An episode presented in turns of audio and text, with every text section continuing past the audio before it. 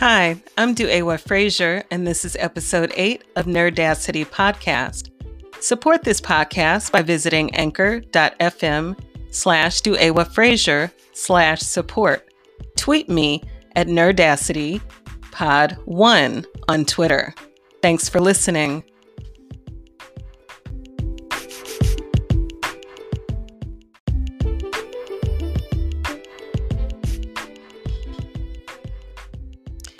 U.S. Education Secretary Betsy DeVos is on her way out, and many educators are glad about it. According to a March 2020 article published by the National Education Association, despite widespread concerns among parents and educators, it was DeVos who pressured the nation's public school to fully open in fall 2020. DeVos threatened to cut off funds to public schools that don't fully open in the fall and suggested that those funds would be rerouted to private and religious schools instead. Well, that's pretty mean. We know that public schools, particularly in urban and low income areas, truly rely on that federal funding to operate, to feed the children during lunch and breakfast, to supply the teachers with needed materials, to keep school open after school during after school clubs while parents are still working. And so to threaten schools with a loss of funding is really outrageous um, because this affects the most vulnerable populations of students, including Black and Brown children who rely on those schools who need the funding. In addition, the question of concern for the pressure for schools to fully open in the fall when there were not completely um, operationable or uh, clear procedures for reopening and maintaining social distance and health and safety for students. Where was that plan, the national plan for student and teacher safety in the face of COVID 19? That should have come from DeVos's office. Betsy DeVos's appointment as education secretary has been problematic for a long time. The NEA's article goes on to list a number of egregious decisions made by DeVos, including regulations requiring cross examination of victims of campus sexual assault, college student victims. Experts, educators, and parents agreed that the proposal would effectively deter survivors of sexual assault from even coming forward because who wants to go through the interrogation and that kind of public embarrassment after such a personal tragedy? The article also lists lawsuits against DeVos. And so people are relieved that there will be, hopefully, a new candidate named soon. This week's Washington Post says that students are asking for Biden's administration to involve them in the next education secretary's agenda by giving them a role in education policy, which would prioritize both racial and social justice. It's certainly not too much to ask. Given the state of social justice problems in this country, what students have had to deal with, particularly those from communities that have been impacted by violence, brutalities, racial bias, so many things. These students are going through a lot, and then they have to come back to school with a lack of clear plan for COVID 19 safety. DeVos's agenda did not prioritize those issues for the students, and so it is fully understandable that they would be asking to be involved this time around. A November 11th article in Inside Higher Education speculates on who President elect Joe Biden's choice for Education Secretary might be.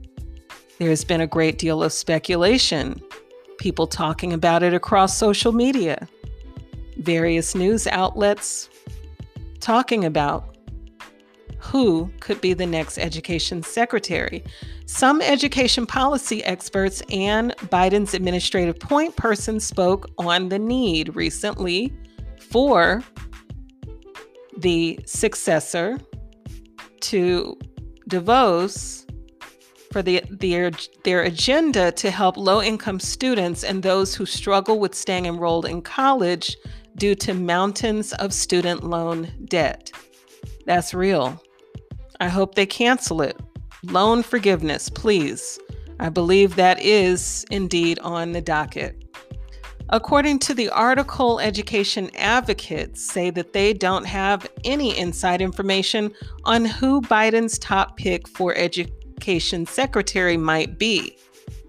However, speculation is that among them, possible picks would be Randi Weingarten, president of the American Federation of Teachers, and Lily Eskelsen Garcia, former president of the National Education Association. In my perspective, as someone who has worked in education, been through teacher preparation programs, I've been a teacher, I've been a literacy specialist, I've been a professional developer, I've been a curriculum specialist, and I now have an earned doctorate in education. So, in my perspective, the person who replaces Betsy DeVos should be someone with a long standing commitment to educational equity, social justice, inclusion, cultural competencies, culturally responsive instruction, cultural sensitivity, and closing the achievement gap among all students, no matter who they are, where they come from, and all of that. The next education secretary should also be someone who is not so blinded by partisan agendas that they cannot serve the needs of all students fairly.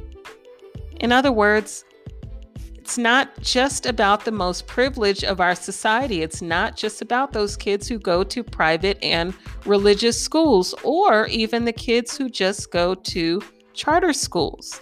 It's about all students who are being educated in American schools.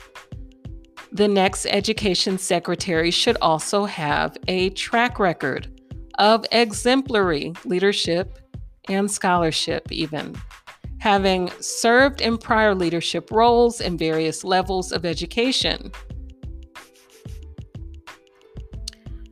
It is also advisable that the person have a background in diversity. Either they have worked with diversity initiatives, they've been someone to champion and spearhead initiatives and programs to level the playing field in education, to create equitable access, to give a voice to the voiceless, to work with parents, parent advocates, community leaders, someone who is not afraid to interact, communicate with, talk to, and plan for the most vulnerable and disadvantaged of our student populations and their families.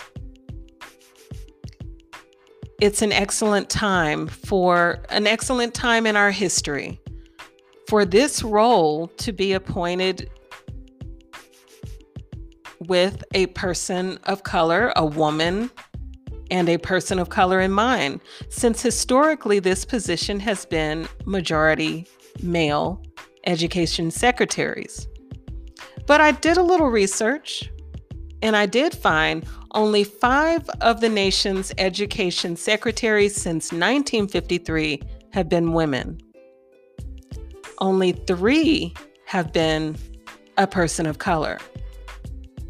And those people are Lauro Cavazos, who held the position of Education Secretary from 1988 to 1990, He was the first Hispanic American to serve in a presidential cabinet. Second to him, an African American by the name of Rod Page, who served as Education Secretary from 2001 to 2005. And an Afro Puerto Rican, John B. King Jr., who served as Education Secretary from 2016 to 2017. There's a long line of education secretaries. However, none have been women of color. And it's time. Since we now have our first woman of color vice president elect, Kamala D. Harris, it's certainly time to also consider a woman of color as our next United States Education Secretary. So I have a list, and you may know of some of these excellent, excellent educators. One was mentioned earlier in my talk here. So I want to start, and I'm going to give you background on these on these uh, excellent, excellent educators. Um, so please, I hope that you will stick around, and I hope that you will look some of these folks up if you do not know who they are. If you work in education, you probably do know who they are. Um, but if not, certainly look them up and find out about their work because one of them could very well be our next education secretary. So, starting with Dr. Gloria Ladson Billings. Dr. Ladson Billings is a pioneer of cultural inclusion in education. She is a notable author, educational researcher, professor, and the former Kellner Family Distinguished Professor of Urban Education in the Department of Curriculum and Instruction, and faculty affiliate in the departmental uh, in the Department of Educational Policy Studies at the University of Wisconsin Madison. Dr. Ladson Billings also served as the Assistant Vice Chancellor of Academic Affairs at the university.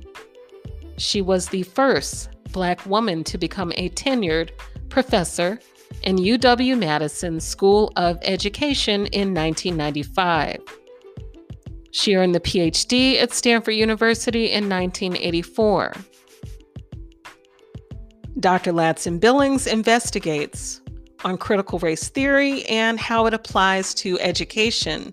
She is the author of the critically acclaimed books Culturally Responsive Pedagogy Beyond the Big House, The Dream Keepers Successful Teachers of African American Children, and Crossing Over to Canaan The Journey of New Teachers in Diverse Classrooms. She has also authored numerous journal articles and book chapters. Dr. Ladson Billings is the former editor of the American Educational Research Journal and a member of several editorial boards. Her work has received numerous scholarly awards, including the H.I. Romnes Faculty Fellowship, the NAED Spencer Postdoctoral Fellowship, and the Palmer O. Johnson Outstanding Research Award.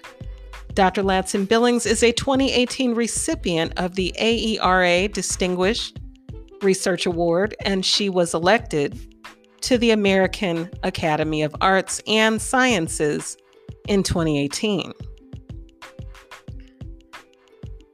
And now I'd like to discuss Dr. Lisa D. Delpit, who is a professor, notable author, and educational researcher who earned advanced degrees in curriculum, instruction, and research at Harvard University. My, highly educated, Dr. Delpit also earned the BS degree in education at Antioch College. Her focus as a researcher has been elementary education with an emphasis on language and literacy development. She has also been concerned with issues relating to race and equitable access for students of color in education. Dr. Delpit wrote essays for the Harvard Educational Review, including Skills and Other Dilemmas of a Progressive Black Educator, and The Silence Dialogue Power and Pedagogy in Educating Others, People's Children. which, as I'm sure you may know, later became the foundation for her award winning book, Other People's Children Cultural Conflict in the Classroom.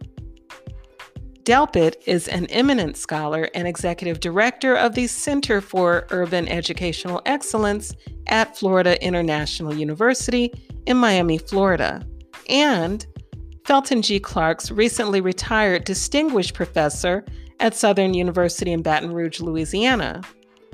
She has served on the Commission for Research in Black Education. The third educator who I will mention, and who was also mentioned in an earlier article that I discussed, is Lily Eskelsen Garcia. According to an article last week in the Salt Lake Tribune, Eskelsen Garcia is one of the top contenders for the position of Education Secretary. She is a former Utah teacher and the most recent president of the National Association, the National Education Association. She was also the first Latina to head the NEA. Eskelsen Garcia also led the Utah Education Association, a state branch of the NEA, from 1990 to 1996, first winning election as a write in candidate. And a year prior, in 1989, she was named Utah Teacher of the Year. Eskelsen Garcia is the former president of the Utah State Retirement System and was a member of the White House Strategy Session on Improving Hispanic Education. She was the first Hispanic to run for Congress in her state, raising almost 1 million and taking 45% of the vote against her incumbent. Eskelsen Garcia earned bachelor's and master's degrees from the University of Utah. Last but not least, Dr. Sonja Brookins Santelises is the CEO of Baltimore City Schools in Maryland. Dr. Brookins Santelises was previously Chief Academic Officer for City Schools. She was previously the Assistant Superintendent of Boston Public Schools. She also served three years as Vice President for K 12 policy and practice at the Education Trust, a nonprofit organization. She began her career as the Director of Professional Development and Teacher Placement with Teach for America in New York. Dr. Brookins Santelises was a teacher and curriculum specialist in Brooklyn. She has also lectured for two years at Harvard University. She served as executive director of the New York City Algebra Project. Brookins Santelises graduated from Brown University. She earned the MA in Education Administration and Doctor of Education degrees from Columbia University. So, what do you think of these proposed candidates? And again, this is my own fantasy list of who might be proposed candidates for the Education Secretary role any one of these outstanding women could be, in fact, chosen as the next appointment. I want you to know that I have nothing against men becoming, uh, being in this role, but since I previously did a podcast and blog on Kamala Harris and her historic rise to becoming the first woman of color VP elect, I thought I would continue in that vein to promote the leadership of women and to think about how might this uh, role be envisioned with greater diversity added. So, I would love to know your thoughts. Who do you think should be Biden's appointment for the next education secretary? Do you have someone in mind? Do you think that any one of these uh, outstanding educators who I mentioned would be a great candidate? I would love for you to leave me a message on my blog at Medium or tweet me at Duewa Frazier one. You can also leave me a rating or a comment for my podcast. Thanks for listening.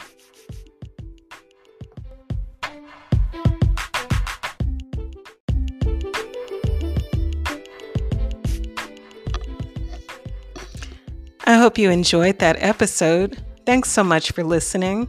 I also hope that you subscribe to my podcast. Please visit my website at www.duewaworld.com. Take care.